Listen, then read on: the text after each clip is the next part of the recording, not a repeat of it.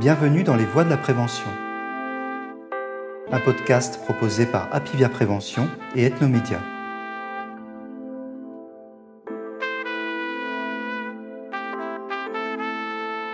Des troubles du sommeil, ça crée vraiment des, des troubles de la concentration, des troubles de la mémoire, des troubles de la vigilance.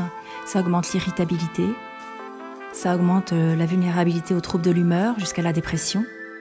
Euh, après une dette de sommeil, on se sent pas bien dans sa tête ni dans ses baskets. On se sent pas bien dans sa peau tout simplement. Et c'est tellement agréable de se sentir bien dans sa peau. Oh là là, encore une fois, je vais mal dormir. Je me lève le matin, je suis fatiguée, trouble du sommeil, une suspension de la respiration, micro-réveil tout au long de la nuit, conflit émotionnel, quelqu'un qui a été pendant 20 ans en poste de nuit. Je ne dors plus sur mon petit cachet. Ne pas dormir, euh, c'est du vieillissement précoce. Une séance de sophrologie, la journée prépare la nuit. On s'endort euh, le cœur en paix, c'est calme, c'est serein, c'est sécure.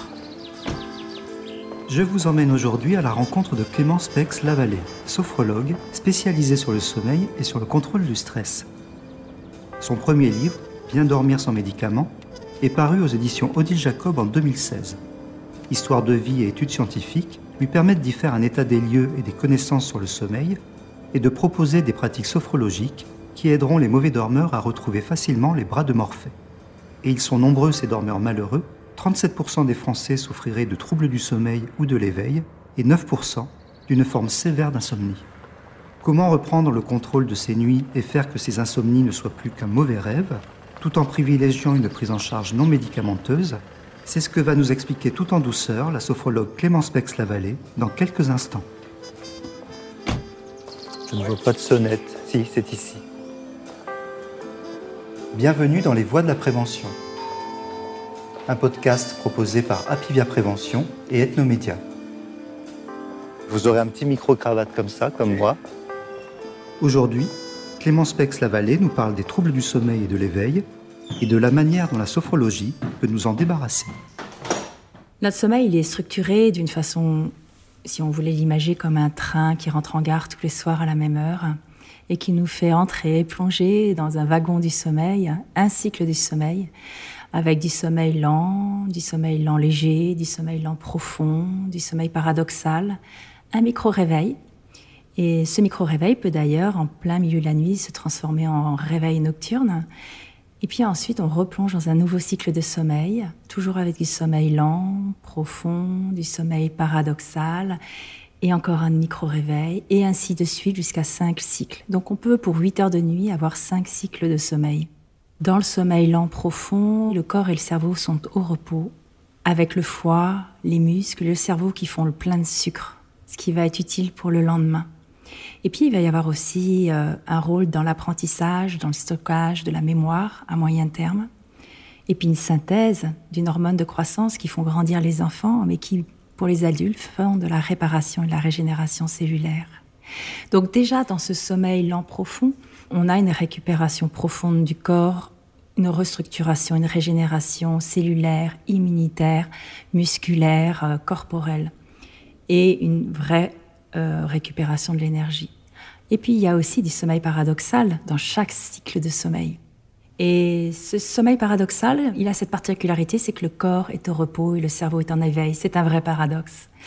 Il y a à ce moment-là même le domaine du rêve qui se met en place. On voit les yeux bouger derrière les paupières.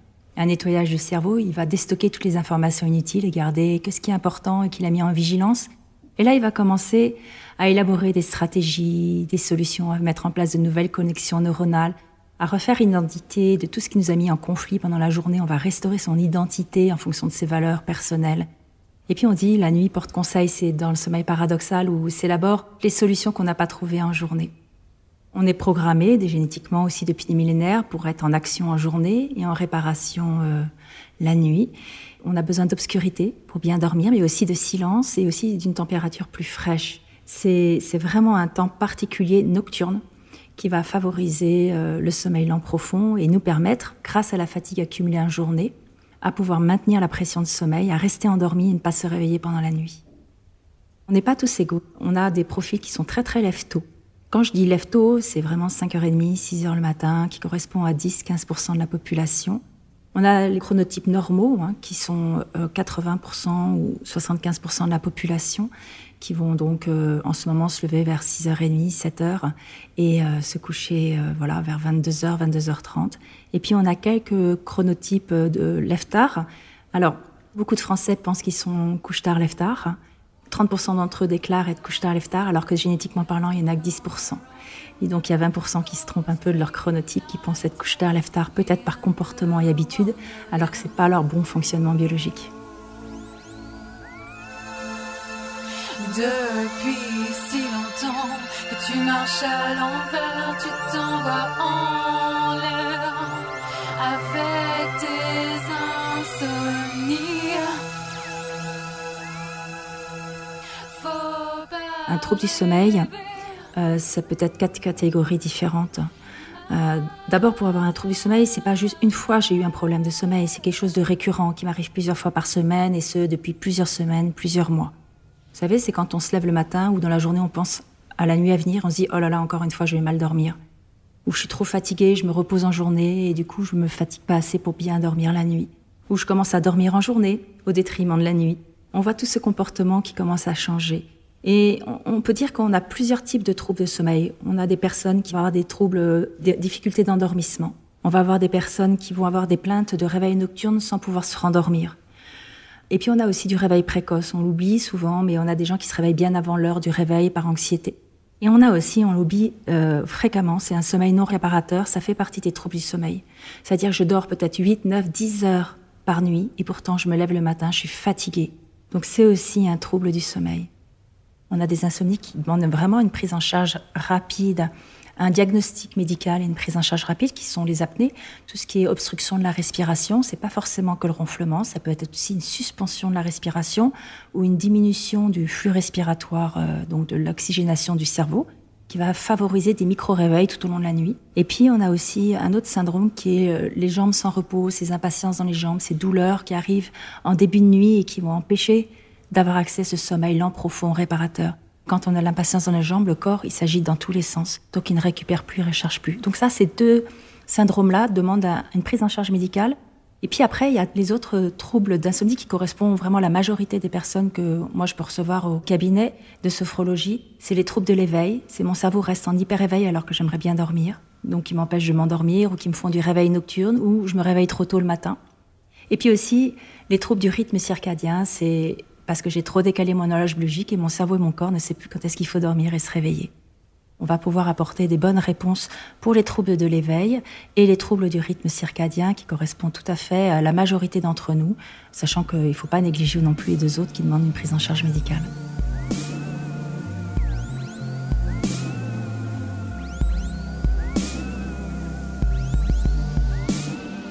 Les empêcheurs du sommeil, c'est déjà euh, ce qui empêche de créer de la fatigue. J'ai besoin d'être fatigué en journée pour pouvoir dormir. Par exemple, nos seniors, s'ils diminuent leur activité euh, en mouvement dans la journée, s'ils commencent à faire des siestes trop longues en journée, ils vont lever cette pression de fatigue et arriver la nuit, ils sont plus assez fatigués pour dormir. Mais on a aussi ce qui maintient l'éveil. Euh, c'est-à-dire que je suis en hyperactivité toute la journée et le soir, euh, beaucoup me disent j'arrive plus à débrancher mon cerveau. Ce qui maintient l'éveil, c'est tout ce qui est excitant, excitant en fin de journée. Ça peut être des conflits émotionnels, ça peut être une stimulation intellectuelle liée à du travail sur euh, l'ordinateur ou autre. Ça peut être aussi une activité physique réalisée trop tard euh, dans la soirée et qui va retarder d'autant l'endormissement parce que la température corporelle, elle aussi, elle est trop élevée. Alors l'écran aussi, l'ordinateur, c'est vraiment un flot de santé et de société. On a une transformation de la société. On voit qu'avec les écrans, bah, finalement, on peut faire beaucoup de choses pendant euh, la première partie de la nuit, jusqu'à souvent la plupart minuit, une heure, deux heures du matin alors qu'on devrait être en sommeil lent profond. Ça, c'est contraire à notre biologie, hein, enfin, qui est programmée génétiquement. La lumière produite par les écrans qui sont trop près du visage, donc je parle d'un écran, euh, pas un écran de télévision qui est plus loin, mais l'écran d'un tablette, smartphone, ordinateur, va diffuser la lumière bleue et ça bloque la libération de la mélatonine, cette hormone qu'on appelle vulgairement l'hormone du sommeil, qui est plutôt l'hormone de nuit, qui indique au corps, au cerveau qu'il fait nuit. Et cette hormone, elle se libère dès l'obscurité normalement. Et là, si on est exposé à l'écran, elle va stopper cette information et donc le cerveau croit encore qu'il fait jour. Donc couplé avec l'hyper-réveil, parce quand on reçoit un SMS, un mail, on est attentif, on réveille sa concentration et son attention portée sur l'extérieur. Ça va énormément retarder l'endormissement euh, de un à deux cycles de sommeil. Et puis sans oublier les séries. Hein. La fin d'une série est souvent très excitante et nous invite à passer à l'épisode suivant. On appelle ça un très beau phénomène de stimulation et d'addiction. Mais tout est fait pour ça, pour les séries. Hein. Mais ça fait partie des excitants. Et le dernier excitant que souvent on oublie, c'est le repas lourd ou alcoolisé, mais surtout lourd, qui est lourd à digérer et du coup qui va retarder l'endormissement parce qu'il fait trop chaud dans le corps. Donc tout ce qui permet de calmer le corps et le cerveau va favoriser l'endormissement de qualité. Tout ce qui maintient l'éveil va créer un trouble de l'éveil. On a besoin de fatigue en journée. On a besoin d'empêcher ce maintien de l'éveil au moment du début de la nuit, c'est de permettre au contraire de passer en mode calme, un peu comme si on fermait un peu les volets de sa maison euh, intérieure pour venir se reposer à l'intérieur de soi, alors que toute la journée on ouvre les volets pour aller voir ce qui se passe euh, en dehors de soi. Quelquefois, les rituels d'endormissement nous aident à structurer, à faire ce, passage, que ça doit se faire une heure et demie à deux heures avant le coucher. Il doit y avoir tranquillement la possibilité de, décélérer, de pouvoir euh, se calmer à l'intérieur. Et puis, le quatrième point qu'il ne faut pas oublier, c'est toutes les associations euh, comportementales qu'on a mis en place. Et pour quelqu'un qui a un trouble du sommeil, souvent c'est lit égal je ne vais pas dormir. Je vais avoir un problème de sommeil.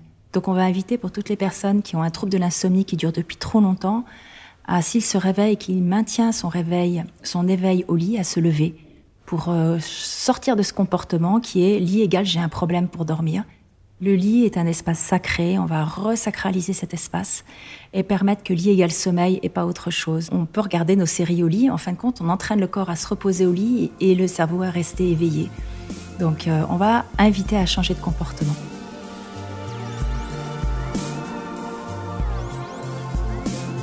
Extrait de Insomnie, Victor Hugo, Les Contemplations. Mais au milieu des nuits, s'éveiller, quel mystère. Songer, sinistre et seul, quand tout dort sur la terre, quand pas un œil vivant ne veille, pas un feu, quand les sept chevaux d'or du grand chariot bleu rentrent à l'écurie et descendent de pôle, se sentir dans son lit soudain toucher l'épaule par quelqu'un d'inconnu qui dit ⁇ Allons, c'est moi, travaillons ⁇ la chair gronde et demande pourquoi? Va-t'en, je dors, j'ai chaud, je rêve de ma maîtresse. Elle faisait flotter sur moi sa longue tresse, d'où pleuvaient sur mon front des astres et des fleurs. Va-t'en, tu reviendras demain, au jour, ailleurs. Je te tourne le dos, je ne veux pas, décampe. Ne pose pas ton doigt de Bresse sur ma tempe, la biche illusion me mangeait dans le creux de la main. Tu l'as fait enfuir, j'étais heureux. Je ronflais comme un bœuf. Laisse-moi.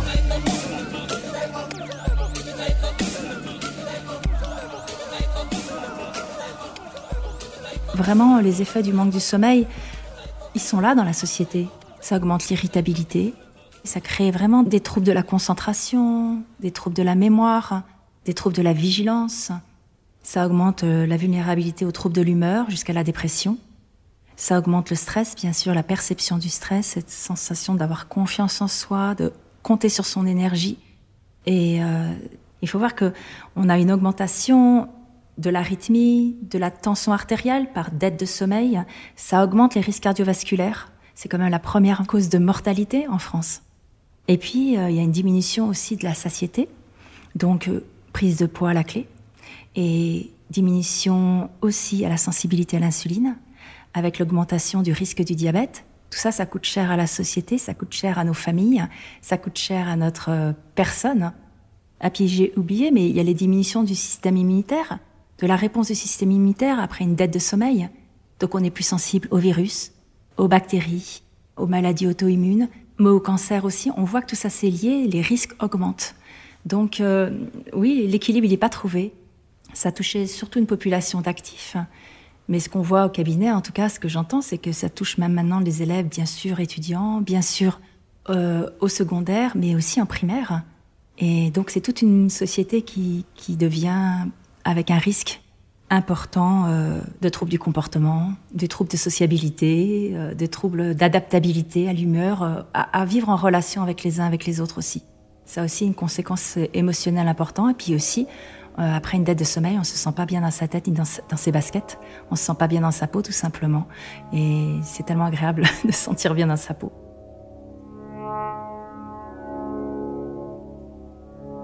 Histoire de la sophrologie. Source Chambre syndicale de la sophrologie. Le mot sophrologie a été créé en 1960 par le neuropsychiatre espagnol Alfonso Caicedo. À l'origine, ce terme désignait les techniques d'hypnose utilisées en milieu hospitalier pour permettre aux patients de prendre conscience de leurs états et de les rendre acteurs dans leur traitement. À partir de 1967, la sophrologie s'est structurée comme méthode originale. D'autres techniques, inspirées de techniques occidentales comme orientales, sont venues enrichir sa base hypnotique. La méthode Coué, avec la pensée positive, la relaxation progressive de Jacobson, avec le relâchement des tensions musculaires, le training autogène de Schultz, avec l'autorelaxation par la suggestion, la phénoménologie, avec l'apprentissage du non-jugement, le yoga, avec la stimulation de la respiration et le relâchement musculaire, et le zen, avec la pratique de la méditation. Alfonso Caicedo a fait de cette technique un véritable carrefour entre l'Orient et l'Occident et a créé une boîte à outils utilisée par les sophrologues, mais aussi par des médecins, des travailleurs sociaux, des infirmières, des responsables du personnel, des entraîneurs, des coachs et des enseignants.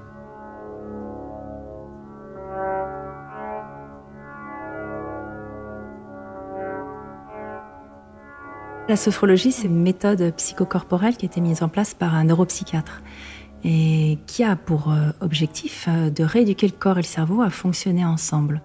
Donc soit dans un état d'hyper-éveil, soit dans un état d'éveil calme, soit euh, voilà aux portes d'entrée du sommeil. Et le corps, le cerveau, le système nerveux autonome, celui qui, qui régule toute l'activité biologique de nos organes vitaux, vont se synchroniser ensemble à force de décaler trop son rythme de sommeil, le corps et le cerveau ne dorment plus aux bonnes heures. Et on va ainsi rééduquer le corps et le cerveau.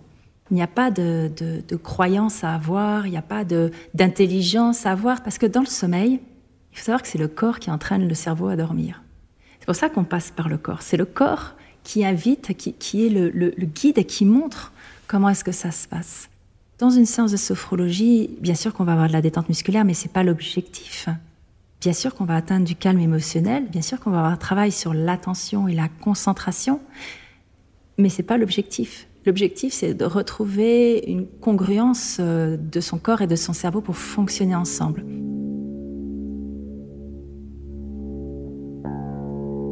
On atteint euh, à un moment donné une capacité de maîtrise de soi euh, pas par la volonté, mais juste par un lâcher prise agréable à l'intérieur de soi où on peut être exactement ce qu'on veut être. Qu'on utilise finalement un mécanisme qui est très naturel, qui est, qui est là aussi depuis des millénaires et qui permet euh, donc de diminuer sa fréquence respiratoire, de diminuer son rythme cardiaque, de diminuer les tensions musculaires, mais aussi la glycémie, ça va faire une diminution de la glycémie, une diminution de l'adrénaline qui est, vous savez, cette hormone qui nous permet de faire un sprint, de piquer un sprint, mais qui en excès dans la journée parce qu'on a piqué trop de sprint nous rend vraiment agressifs. Donc c'est aussi l'hormone de l'agressivité en excès. Il va diminuer le taux de cortisol dans le corps, qui est cette hormone de tonicité qui nous permet de debout, mais qui en excès s'appelle l'hormone du stress et qui est délétère pour la santé. Et il va au contraire permettre d'augmenter sa concentration psychique et ses défenses immunitaires. Donc les bienfaits, ils sont, ils sont visibles biologiquement parlant. Assez naturellement, les, les personnes témoignent que au bout de quelques semaines de pratique, l'entourage les trouve euh, plus calmes, plus à l'écoute, plus attentifs, plus bienveillants, plus ouverts. Pourquoi? Parce que quand on récupère de l'énergie, on n'a pas besoin de tout le temps se mettre en protection, on se sent moins vulnérable, on a plus confiance en soi et on peut donner de l'énergie à l'autre. Quand on est en dette de sommeil, euh, c'est déjà une telle souffrance de tenir éveillé toute la journée qu'on n'a pas d'énergie en plus à donner aux autres. Et là, au contraire, euh, ben, on se retrouve avec une capacité de, vitalité, tout simplement, euh, qui permet de, de, bien vivre. Donc oui, je, je dirais qu'en première intention, c'est une des méthodes j'ai trouvé qui marchait le mieux, euh, sans effet secondaire. Et au contraire, après qu'on peut décliner dans son champ professionnel ou relationnel pour vivre des épisodes, on a tous des chaos dans notre vie. Et c'est une, c'est une, bonne méthode pour retrouver son équilibre interne, quels que soient les, les épisodes de sa vie.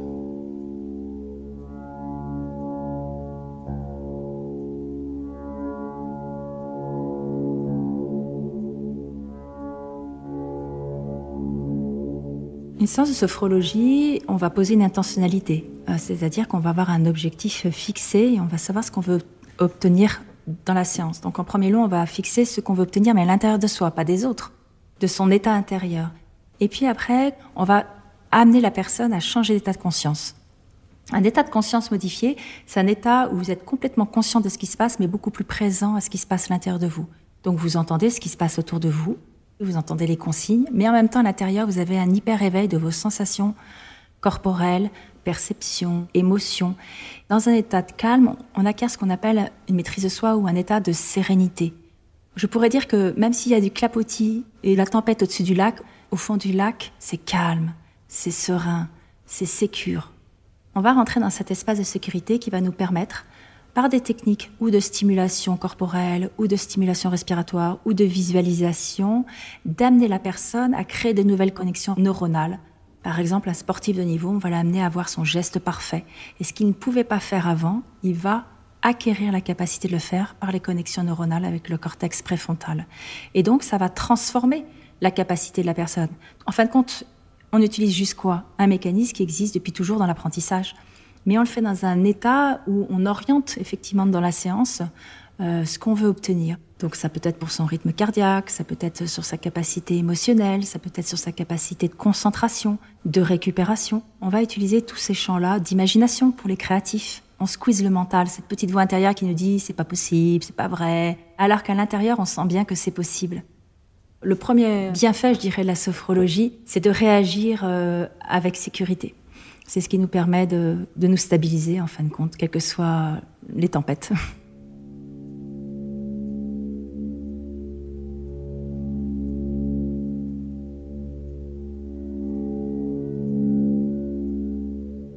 La force de cette méthode, c'est qu'elle est très cadrante. Je pense que de nos jours, on a besoin d'accompagner les personnes qui ont, par exemple, un trouble du sommeil avec des techniques que nous, nous savons utiliser et, leur permettre de se l'approprier, parce que ça rend autonome, on, s'entraîne, on pratique et on devient autonome avec ça. Ça aussi, ça fait partie de la philosophie orientale, c'est de prévenir avant de tomber malade et aussi être autonome. En Occident, on a plutôt une mentalité à donne tout ce que tu peux, euh, euh, vas-y, fais toujours plus. Et, et, du coup, ce regard un peu oriental amène de la sagesse, je trouve, dans nos pratiques. Donc la sophrologie, c'est oui, c'est une bonne méthode, mais c'est aussi presque un art de vivre finalement. Et ça, c'est très oriental. C'est-à-dire qu'on doit incarner ce qu'on ce qu'on fait.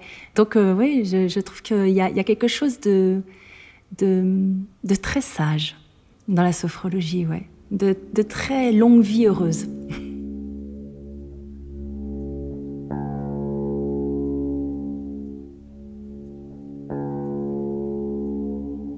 Si j'avais un conseil, une recommandation à souffler au creux de l'oreille, c'est dire que la journée prépare la nuit. Et il faut se lever tous les jours à heure fixe, week-end compris, et d'arrêter de faire du jet lag euh, social ou euh, de série, ou alors euh, le matin on se lève toute la semaine, par exemple à 7 heures du matin, et le week-end on fait la grasse mat à 11 heures.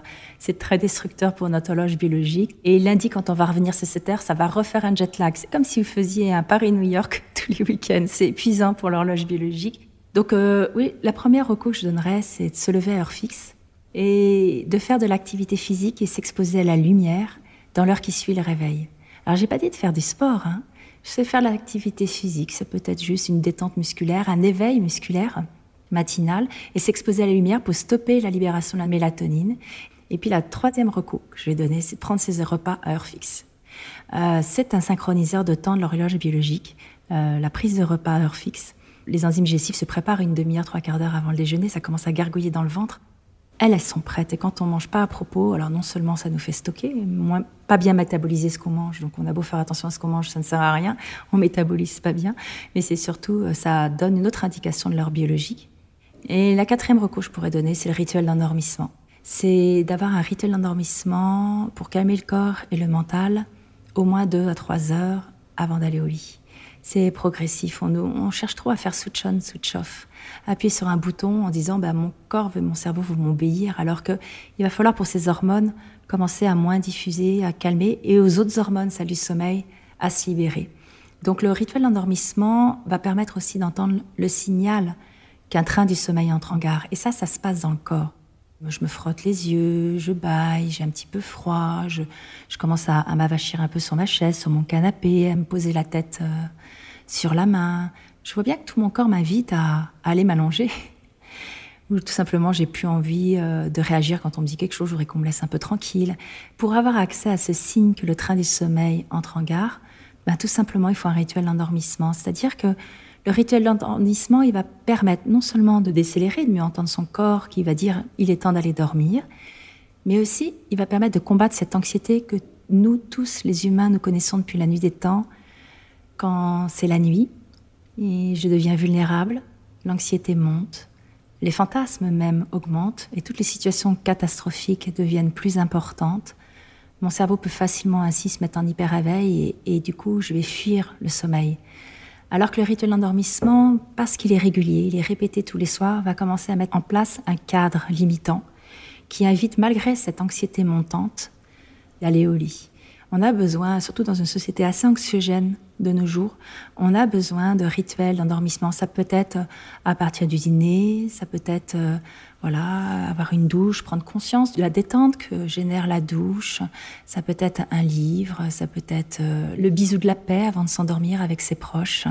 On s'endort le cœur en paix et ça fait du bien, même si l'autre est à l'autre bout du monde lui envoyer un petit message d'amour et de paix. On a besoin de se sentir protégé dans cet espace de vulnérabilité qu'est la nuit. Et puis, bien sûr, euh, ça c'est pour tous ceux qui ont un trouble du sommeil, désassocié, déconditionné, légal, j'ai un problème de sommeil. Je ne vis au lit que pour dormir. Si je dors pas dans mon lit, je me lève. Et ça, je vais le faire pendant trois semaines pour éduquer mon corps et le cerveau à faire ensemble lit égal sommeil. Et pas je m'allonge, je repose mon corps, donc je lève cette pression de fatigue dont j'ai besoin pour dormir et mon cerveau reste en éveil. Donc je vais au lit, c'est pour dormir. Si je dors pas, je me lève. Juste pendant trois semaines, c'est peut-être un peu douloureux parce qu'on est fatigué, mais on voit bien que le cerveau suit pas. Donc on va mettre au pas le cerveau et accumuler encore de la pression de sommeil dans le corps pour qu'il reprenne la main. Parce que c'est votre corps, vous êtes incarné, vous vivez sur Terre, c'est le corps qui, qui, qui, qui entraîne le sommeil.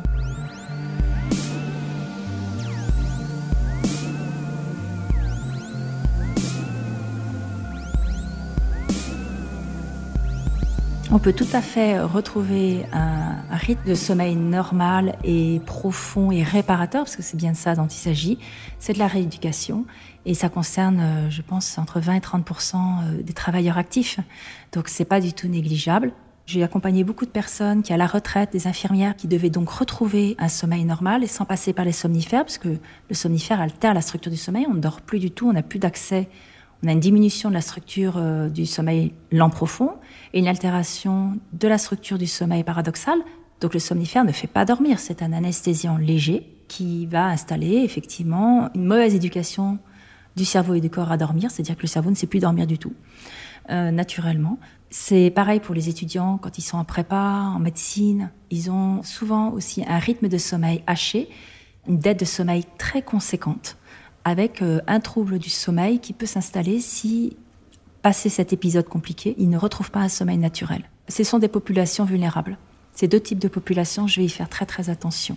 Donc euh, oui, la sophrologie va les aider. Ça va être assez progressif, c'est pas du jour au lendemain. Quelqu'un qui a été pendant 20 ans en poste de nuit, il va peut-être mettre 18 mois à retrouver un sommeil naturel, mais on va entraîner le corps et le cerveau à se réassocier ensemble et à faire ce pourquoi il est fait depuis toujours. J'en ai fait le tour, le tour de tes nuits. J'en ai fait le tour de tes nuits. En première intention, on ne prescrit pas de somnifères. Euh, la première intention, c'est de revenir sur une hygiène de sommeil, de gestion du stress, de nutrition, d'activité physique. Et normalement, ça règle 99% des troubles du sommeil. Le somnifère, euh, c'est quand même un piège, c'est pas une aide au sommeil. c'est une anesthésie légère qui vous fait passer toute la nuit en sommeil lent léger, au détriment du sommeil lent profond et du sommeil paradoxal. Non seulement, il, dès la troisième nuit, le cerveau n'est plus entraîné à dormir tout seul avec le corps, donc euh, il sait plus faire, et c'est pour ça qu'on a cet effet rebond de l'insomnie dès qu'on arrête le somnifère, avec euh, le cerveau ben, ne dort plus du tout. Et puis il y a aussi euh, Un autre symptôme qu'on oublie souvent, c'est le comportement, c'est-à-dire que je ne dors plus sur mon petit cachet. C'est-à-dire que je pense que mon petit cachet, qui pourtant ne fait plus d'effet au bout de trois nuits, euh, si je ne l'ai pas pris, eh ben, je suis dans une anxiété totale parce que je sais que je ne vais pas dormir. Après, il y a quelques pathologies, je vous l'ai dit tout à l'heure, qui, nécessitent un accompagnement médical ou des troubles neurologiques aussi qui nécessitent euh, la prise de somnifères. Mais là, on parle d'autre chose. C'est pas 99% de la population. Donc, je pense qu'il faut, il faut revenir les pieds sur terre et se dire euh, qu'est-ce qui se passe dans ma journée qui m'empêche de dormir? Montrez-moi votre journée et trouvez vos empêcheurs de sommeil dedans. Ce sont souvent des voilà toutes les ruminations mentales, ça sert à rien d'anesthésier de, de, son cerveau pour les oublier. Il va falloir euh, s'y attaquer aussi. Et puis tout ce qui favorise ce trouble de l'éveil, c'est-à-dire que je reste trop éveillée, je suis trop stimulée, j'arrive plus à me calmer. Qu'est-ce que je mets en place euh, dans ma journée pour, pour me faire des sas de, de respiration, de décompression, ou tout simplement à prendre conscience et inviter mon cerveau à changer d'état et ne plus subir. Donc oui, ouais, c'est un, bon leurre. un leurre facile à prendre, une séance de sophrologie, ça prend 20 minutes hein, euh, par jour. Euh, c'est un peu plus long et un peu plus engageant peut-être que le comprimé. Mais à long terme, ça s'appelle de la prévention santé. Euh, ne pas dormir, c'est du vieillissement précoce. Il n'y a plus de réparation cellulaire immunitaire. Donc moi je dis qu'il n'y a rien à gagner à pas dormir. Il y a tout à gagner à bien dormir. Merci. On va pouvoir s'arrêter là. Tout était passionnant. Merci Jean-Christophe.